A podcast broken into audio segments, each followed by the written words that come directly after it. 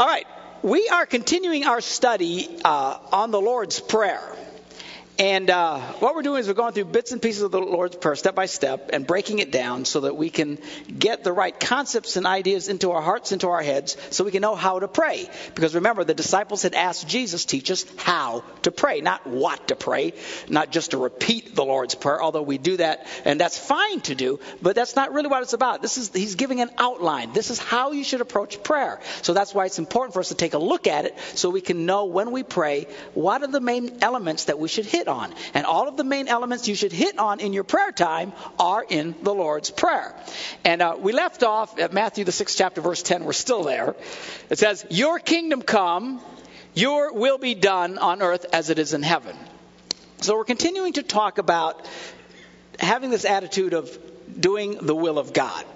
Now, uh, I, I, want to go to Psalm 32 and uh, take a look at, at, at, Psalm 32 and verse 8 as really the foundation of this part of, of the Lord's Prayer that I want to talk about, knowing the will of God. It says this He says, I will instruct you and teach you in the way you should go.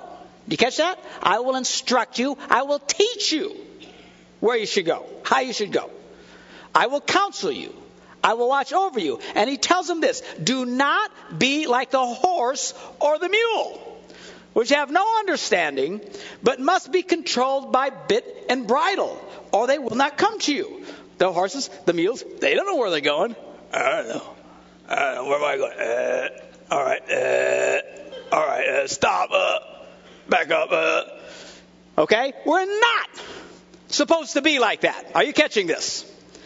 Now, tonight I want to talk about what I believe is a lot of really bad teaching in the body of Christ, the church at large, about this whole idea of knowing the will of God.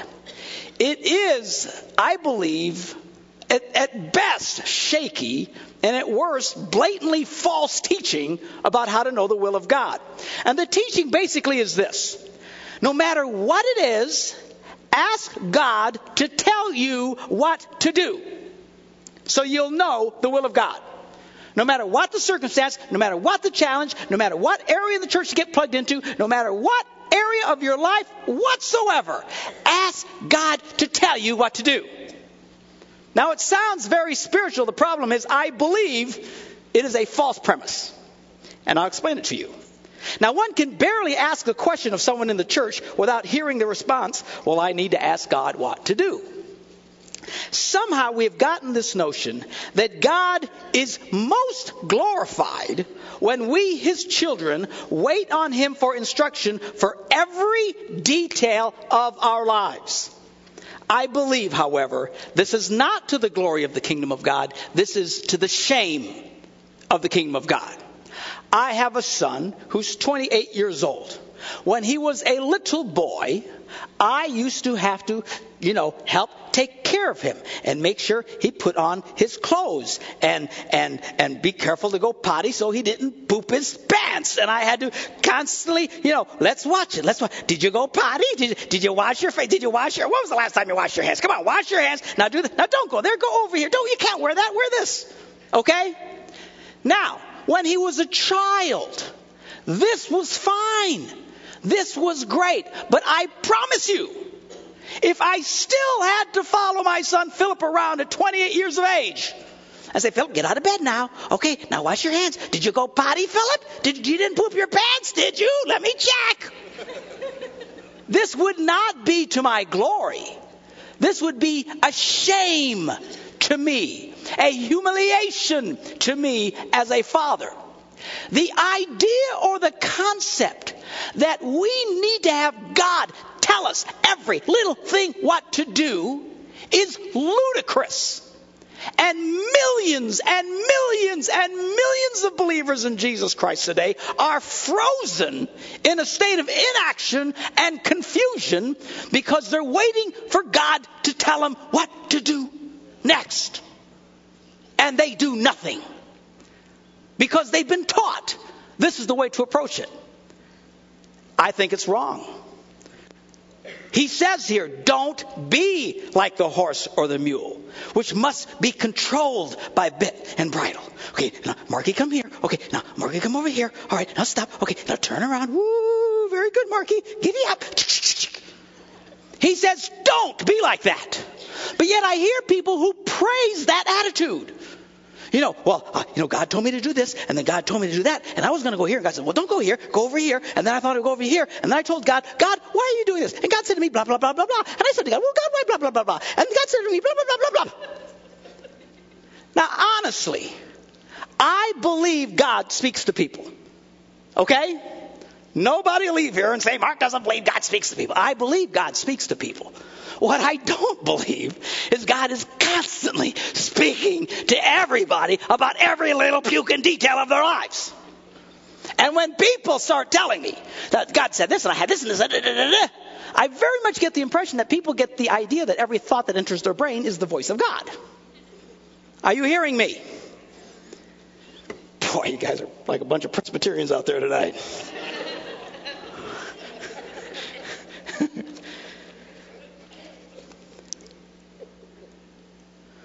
God speaks to people in specific ways. But I want you to understand something. I believe it is the exception, not the rule. If you are waiting for God to speak to you and tell you what to do with your life, you may very well end up doing little to nothing. And you won't be able to point a finger at Him at the end about it. And we'll talk more about this. We've gotten so used to this idea of God told me. God told me this. God told me that. God told You know, of course, we as Christians, we use God told me as the Christian way to tell people to shut up. You know, if anybody challenges our idea, we well, well, God told me. Well, how do you argue with that? God told him. You know, I, I don't care. You tell me that doesn't mean jack to me. I'm serious. God's a big boy. He can take care of himself.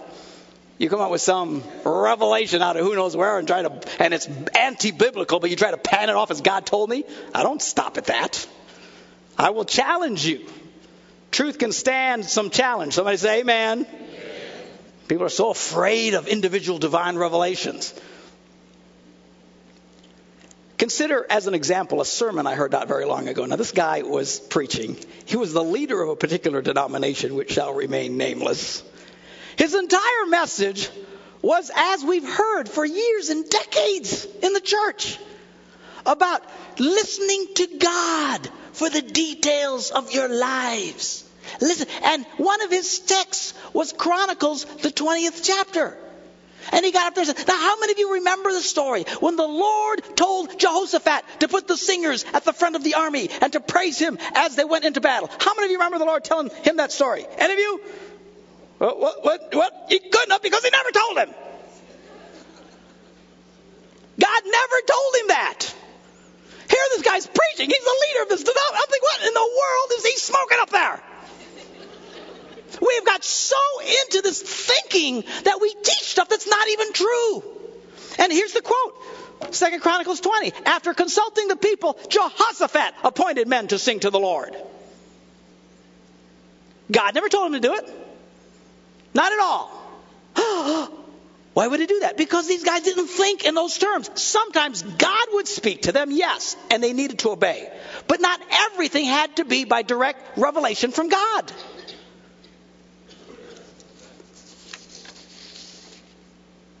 Study the scriptures. Read your Bible. Take a look. You will be amazed at how many wonderful things men and women did as acts of faith without God telling them to do it first. If the Bible's replete with it, full of it, everywhere you look. David and Goliath. God never told David to do that. Didn't say a word to him. Every day, the army of the Philistines would come up and they'd stand on a hill, and the army of the Israelites would get up and stand on the other hill, and they'd holler at each other. How long did this go on? Like for a month or a couple of months? I don't know. what kind of battle is this? Every day we get, like, oh, all right, that's lunch. You know, that's. I don't know what they thought they were accomplishing. Morning after morning, they'd get up just holler at each other. "Ooh!" And then this big yo mama dude from the Philistines would come out, Goliath, and he'd taunt them. Go, na, na, na, na, na. He'd say, come on, just Mano e mano. You send your toughest guy, and I'll take him on, and whoever wins, that'll be considered. A, yeah, yeah, yeah. And he had the Israelites scared to death. David comes along, takes all. He says, "Who's? Who, what is? What is this? What's the yelling? What's what's this thing? Who's that big fat guy?" Read the story. His brother got mad at him. What are you doing here, you little twit? Get out of here. David says, Man, what'd I do to you? He says, I can take this guy. I can take this guy. He goes to the king. I can take this guy. And he did. Won a great battle. Eventually became king of Israel. God never told him to do it. Samson. God anointed him powerfully to do incredible things. Not one time does it ever say God told him to do any of it. Ruth doesn't tell him God spoke to Ruth to follow her mother-in-law or whatever back to the.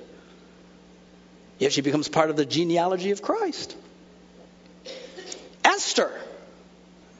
She saves the entire nation of Israel from slaughter. Not one time did God tell her to do any of it. In fact, Esther, I believe, is the only book in the Bible where the word God is never mentioned one time. Not once. Isn't that weird? She did that. Well, well, why would she do that? How could she do that? How could she do that? But we seem to focus it just every time we see God speak to someone, we make a really big deal. And it's cool. That is cool. And God will speak to you. But you can't freeze and do nothing because God hasn't spoken to you. So if God doesn't hasn't told us exactly what to do, the question is, then how do we know what to do? Back in, in Psalms, he says, I'll instruct you, I'll teach you.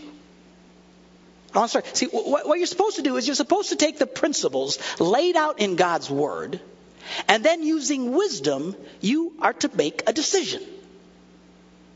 Did you follow that? You take the principles of God's Word, and then you make a decision. Let me give an example. Marriage. Kind of a big decision in life, right? Do you know the Bible never says anywhere to pray and ask God who you should marry? I guess he didn't want to be blamed. I didn't tell you.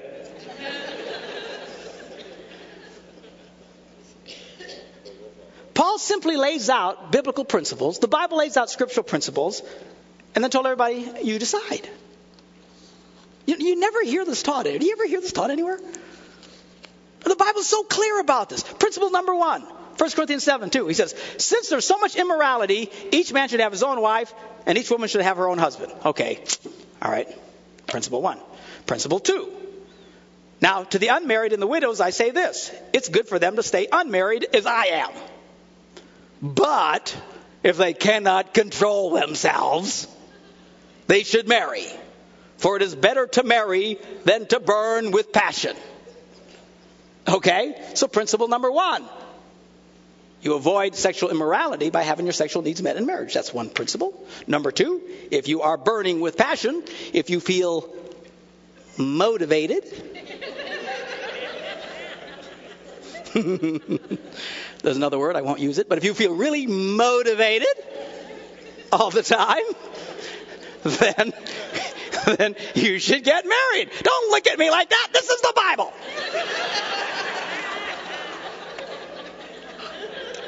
you know what he's trying to say?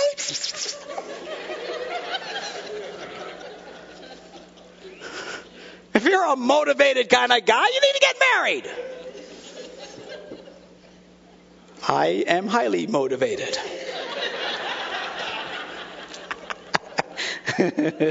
Is my wife here? Good. She's not. All right, she won't throw anything at me. Principle number three Are you pledged to a woman? Don't seek to be released. Are you free from a commitment? Don't look for a wife. That's his opinion. What, basically, what he's saying is just be content. If you're not married, stay that way. If you're married, stay that way. But, he goes on, if you do marry, you have not sinned. Well, thank you, Paul. This guy wasn't real warm and fuzzy on the whole marriage thing. If a virgin marries, she has not sinned. Oh, I guess they haven't sinned. But those who marry will face many troubles in this life, and I want to spare you this.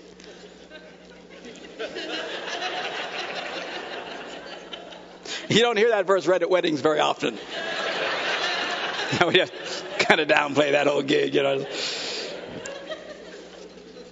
Principle number four do not be yoked together with unbelievers.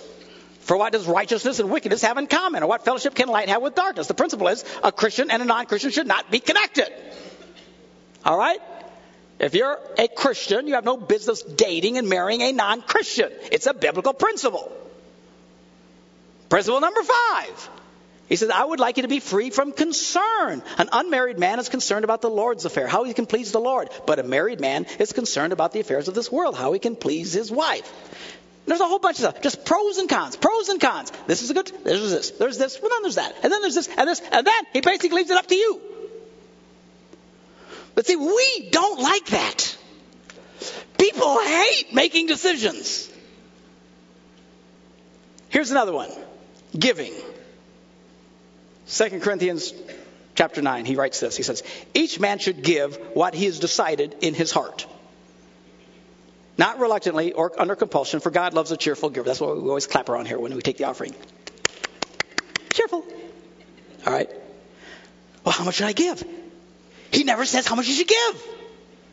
Yet, interestingly, when it comes to a special offering or something, virtually every church in America, virtually every pastor in America, virtually everybody I've ever heard says, let's pray and ask the Lord what he wants you to give. Why are we doing this? Because we've gotten so much of this into our heads that we have to ask God about everything that we do. And we think this brings glory to God. It does not bring glory to God, and we are now being like the, the horse and the mule. And we think, this is spiritual. This is wonderful. When God says specifically, don't be like this. So, well, then how, how, do you know what you're supposed to give? Because you look at the, the principle of the previous verse. He says this Whoever sows sparingly will get jack squat. Whoever shows generously will be greatly blessed. Different translation. There's the principle. You give a little, you get you get jack. You give a lot, you get blessed. Decide. Decide. This brings glory to God when people of their own free will choose to do the will of God, choose to advance the will of God, choose to get inv- involved in the kingdom of God of their own free will. God is not glorified by having a bunch of robots waiting for input.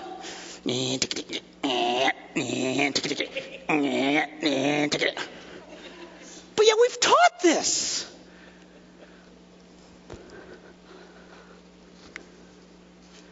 But I'm afraid, I'm afraid I might make the wrong decision. There's the rub. That's what this is all about. Look at this parable, a very familiar parable. Matthew 25 says, Jesus said, it, again, the kingdom of heaven will be like a man going on a journey who called his servants and entrusted his property to them. To one he gave five talents of money, to another two talents, to another one talent, each according to his ability. Then he went on his journey. The man who received the five talents went at once and put his money to work and gained five more. So also the one with two talents gained two more. But the one who had received the one talent went off and dug a hole in the ground and hid his master's money. He hid it. He hid it. As he, you read the rest of the parable. The, the, the master comes along and he sees the one guy took five. He says, Great job. Here's some more.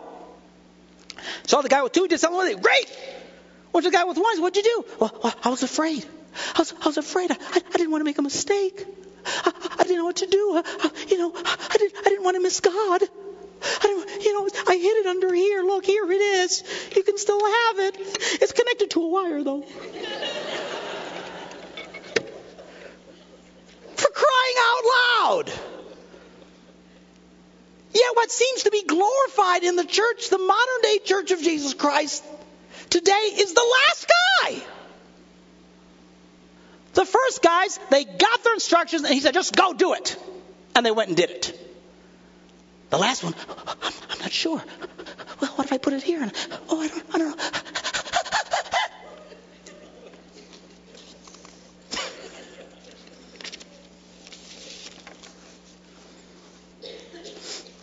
Here's the bottom line God leaves most of the, this is going to be a shocker to you. Some of you guys watching me on TV are freaked out even hearing this. You don't hear this taught very often. Here's the bottom line most of the decisions in your life, God will leave up to you. Now, that doesn't mean what you choose doesn't matter, because what you choose does matter greatly. In fact, you'll give an account someday for the decisions you've made. And see, that's the kicker. That's really the deal. You know what it is? We're afraid. And nobody wants to be responsible for their own lives. And we think if I just do what God told me to do, then, then I don't have to be responsible, see? We sit around waiting for visions and dreams and you know, like TV antennas, you know, waiting for something. And, if we don't hear anything, we don't do anything. I know people who've been involved in churches for years and years and years, and you ask them, Are you involved in ministry in the church? Well, no, I'm not. Well, why not? Well, I'm just waiting for God to tell me what to do. You tell me that, I will just have a fit. Sit down waiting for God to tell you what to do. Bible says we must all appear before the judgment seat of Christ, that each one may receive what is due him for the things done while in the body, whether good and bad. Romans 2 says God will give to each person according to what he has done. Now let me ask you this question. If everything we are to do is directed by the Lord, how is it that some will receive greater rewards than others? After all, we're just doing what we're told. Why would one have a tenfold return and the other one have a fivefold return and the other guy got nothing if it's all just a matter of just doing what God said to do? I mean, if, if, if 20 years ago I gave somebody $1,000 and said, here, put this money in Microsoft, and I want you to put this money in Enron, and then I come back today and I'm rich because this guy did this, and if I praised him and then hollered at him, that makes no sense. It makes no sense. The reason why there was an accounting in that parable at the end is because he gave it to them. It was up to them to do something with what they were given. And that's why there's an accounting. That's why there's the judgment seat of Christ. But if we're all just supposed to do every little thing God says, then how can there be a judgment? Well, well, I guess we're just judged on whether or not we did it. No, no, no, no, no, no, no, no, no, no, no.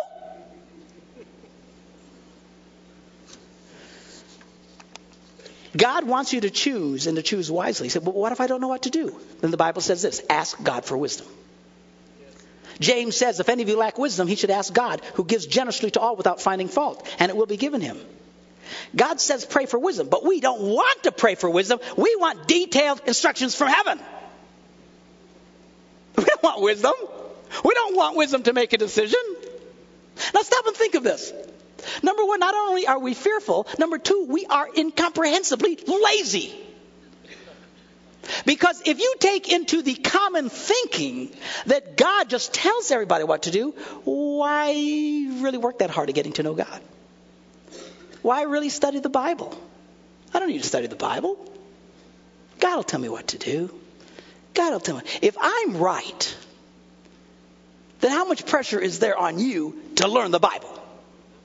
To take God's principles. You can't make decisions. You can't get involved. You don't know what to do with your life if you never look at the Bible and don't get any of these principles in you. But see, version number one fosters laziness. And we like laziness because we're Americans. And we're a lazy people. Drive through, easy everything, instant everything.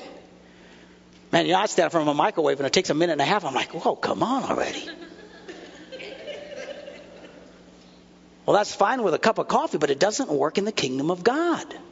The reason to pray, the reason to seek God, the reason to be in services like this, the reason to listen to the instruction of the Word of God, the reason to read the Bible, the reason is to get God's principles into your life and then to ask wisdom and based on these principles, make the right choices. And this is what brings glory to God.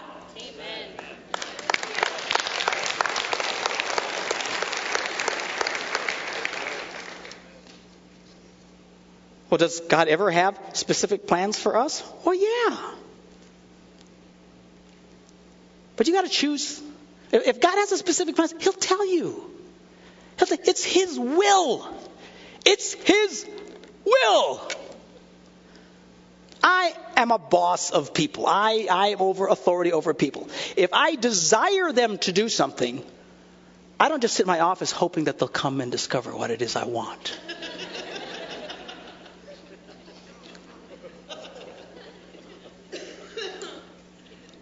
I go tell them what I want. Why? Because it's my will. Don't do this. Do this. For the love of heaven, stop that. Okay? But a lot of times I don't say anything. I trust these people to do their deals. But it's God's will. It's His will. He has a way of speaking to people. It might be audibly, it might be a thought in your heart, it might be, who knows what. It, when it's God's has specific things, He's a big boy. He knows how to get His specific will across to you. So, well, I don't hear that much. Well, that's because that's more the exception than the rule. But everybody's trying to make the rule the exception. They don't want to make their own decision. They want specific divine revelation for everything. I have to choose what I'm going to do with my life. There's lots of things I could do with my life. I could be in business today. But you know, I look at my life and I say, you know, this this isn't really going to advance God's I, I feel I can make a bigger difference in the kingdom of God if I'm involved in ministry.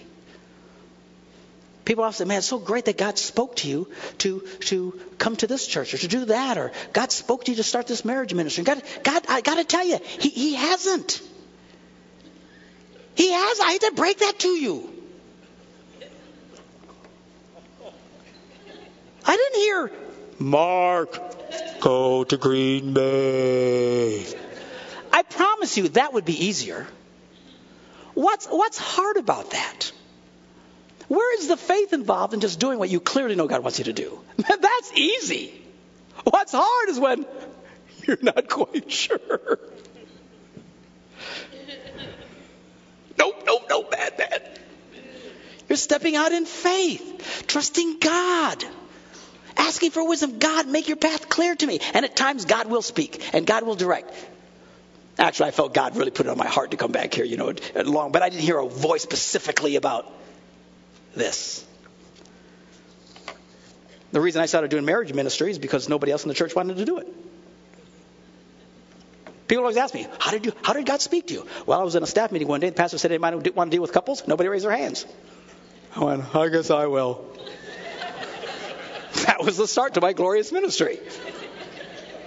Well, I, I, I think I can do this. I think I have the gifts and talents and abilities to do this. And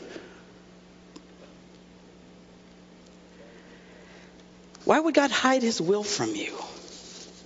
It just doesn't make any sense. And I know what I'm saying to you is, is a little freaky because you don't hear what I'm saying very often. But here's an analogy. This is what it's like, I believe, today, and why the kingdom of God is hurting. It would be like if the Apostle Peter would have had a cell phone. And when Jesus brought the apostles together and said, I want you to go out. I want you to go uh, into different cities. I want you to preach the gospel. I want you to heal the sick, you know, preach the gospel, raise the dead, do whatever. And then, you know, if somebody doesn't accept you, just kick off the dust of your feet. And then I want you to come back. All right? That's what he told them to do. And then they just went out and did it. But if Peter would have had a cell phone and thought like us, He'd have gotten to the edge of town. Maybe he was with James. They were two by two, and they're going, and all of a sudden they come to a fork in the road, and James says, Well, let this go this way. Peter goes, No, no, wait, wait, wait. We don't want to make a mistake.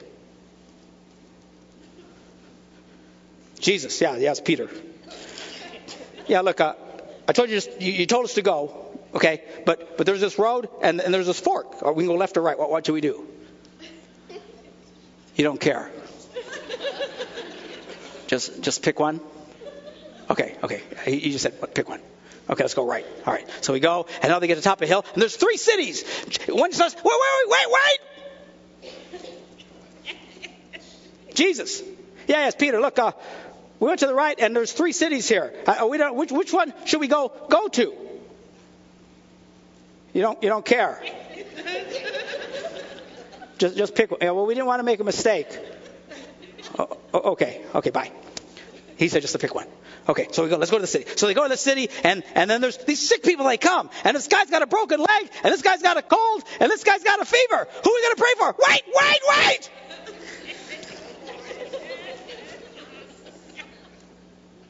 Jesus? Yes, Peter. Look, I told I know you told us to pray for people, but I got a broken leg, I got a cold and a fever. What, what do I do? Which which one should I pray for first? You, you don't care. Just just pick one. Okay, okay, great. All right, let's let's let's let's go for the leg here. Okay, we'll we'll pray for that. All right, all right. Now we need to go to another city. Which one do we go to? I don't know. Wait, wait, wait, wait, wait. Operator. Yeah, I'm looking for Jesus. What do you mean he turned his phone off?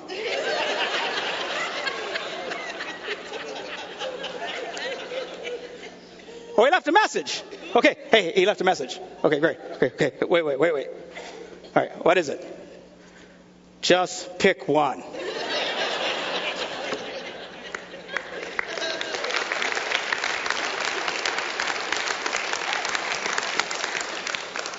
Don't be like the horse and the mule that's got to be pulled around. He said, I will teach you. I will instruct you. I will put my principles inside of you, which means you got to get them in there. You've got to open up.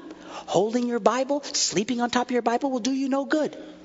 You've got to read it. You've got to get it in you. You've got to grow in your faith. Get these principles, pray for wisdom, and then start making decisions, decisions for which you will someday have to give an account for. Make the best decisions you can that will advance the kingdom of God. If it's a not important decision, I honestly don't think God cares if you use Sprint or MCI. I don't think He cares. I don't think He cares if you work at McDonald's or Burger King. Just pick one. But people, they don't get jobs. What are you doing? Oh, I'm just waiting for God to tell me where to work. Don't get involved in church. What are you doing? Oh, I'm just waiting for God to tell me what to do. Well, well, have you have you shared your faith with anybody? No, why not? Well, God never told me to. You're hiding. You're, hiding that one thing, and, you think it's cool. And, someday you think, well, Lord, I, was careful. Here, here's the one thing. You know what Jesus said? He says, "You take that from what that guy and throw him outside." That's what it says. The other guys entered the kingdom. The one who sat around fearful, not wanting to have to be responsible for anything. This is the guy who produced nothing, who did nothing with his life. Don't be like that. Let's be mature men. When we say, honestly, Pastor, I'm not, I'm so confused. Then come ask for advice.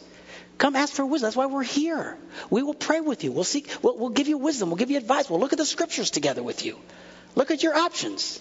If you're really frozen, but don't sit back thinking just because you haven't heard some divine revelation this gets you off the hook from not getting involved in the kingdom of God, for not making decisions, for not choosing a life and options before you that will somehow advance eternity and bless your life and your family's life. All of these things. Y'all still love me? Man.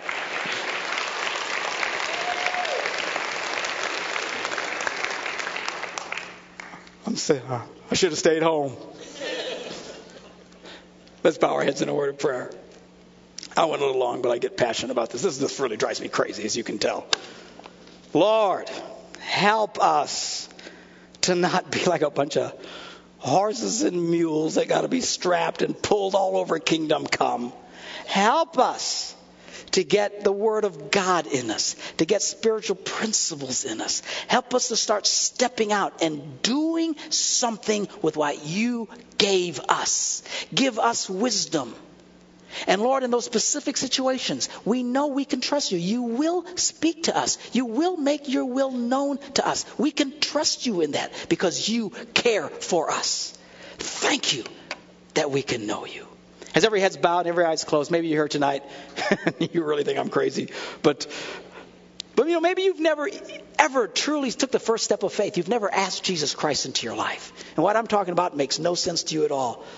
But you would really like to have this relationship with this loving God who cares about you, who wants to empower you, to give you the wisdom and the knowledge to make something great out of your life. It all starts by asking Jesus Christ into your heart and surrendering your life to Him. If you'd like to do that, I want you to pray this prayer with us. I want everybody to pray this prayer together. If you'll mean this from the bottom of your heart, Jesus will come into you and give you a new start. Let's pray this. Heavenly Father, I surrender to you this evening. Your kingdom come. Your will be done in my life. I freely choose Jesus Christ as my Lord and Savior. Come into my heart forgive me of my sins and help me to learn your ways. Amen. Praise God. That's the first time you ever prayed a prayer like that. You can look up. That's the first time you ever prayed a prayer like that. I got this great little book written by my brother Ed, who will be here Sunday, and he'll also be here next Wednesday night as well, because I'm going to be on vacation with Deb. Uh, but uh, it's a great little book called Getting Started in Your New Life with Jesus. If you stop at the guest services counter right out here and just say, "Hey, I'd like a copy of that free book," well, I'd love to give it to you. Uh, it'll answer questions that you might have about faith and getting to know God, and some of the basic first step principles, that kind of stuff I was talking about tonight. Be sure to stop by and do that. Let's all stand together. Lord, we thank you that you love us. We thank you that you care for us. Help us, Lord, to walk in faith and to be doers of the word. In Jesus' name. And everybody said, Amen. Have a great night. God bless you guys.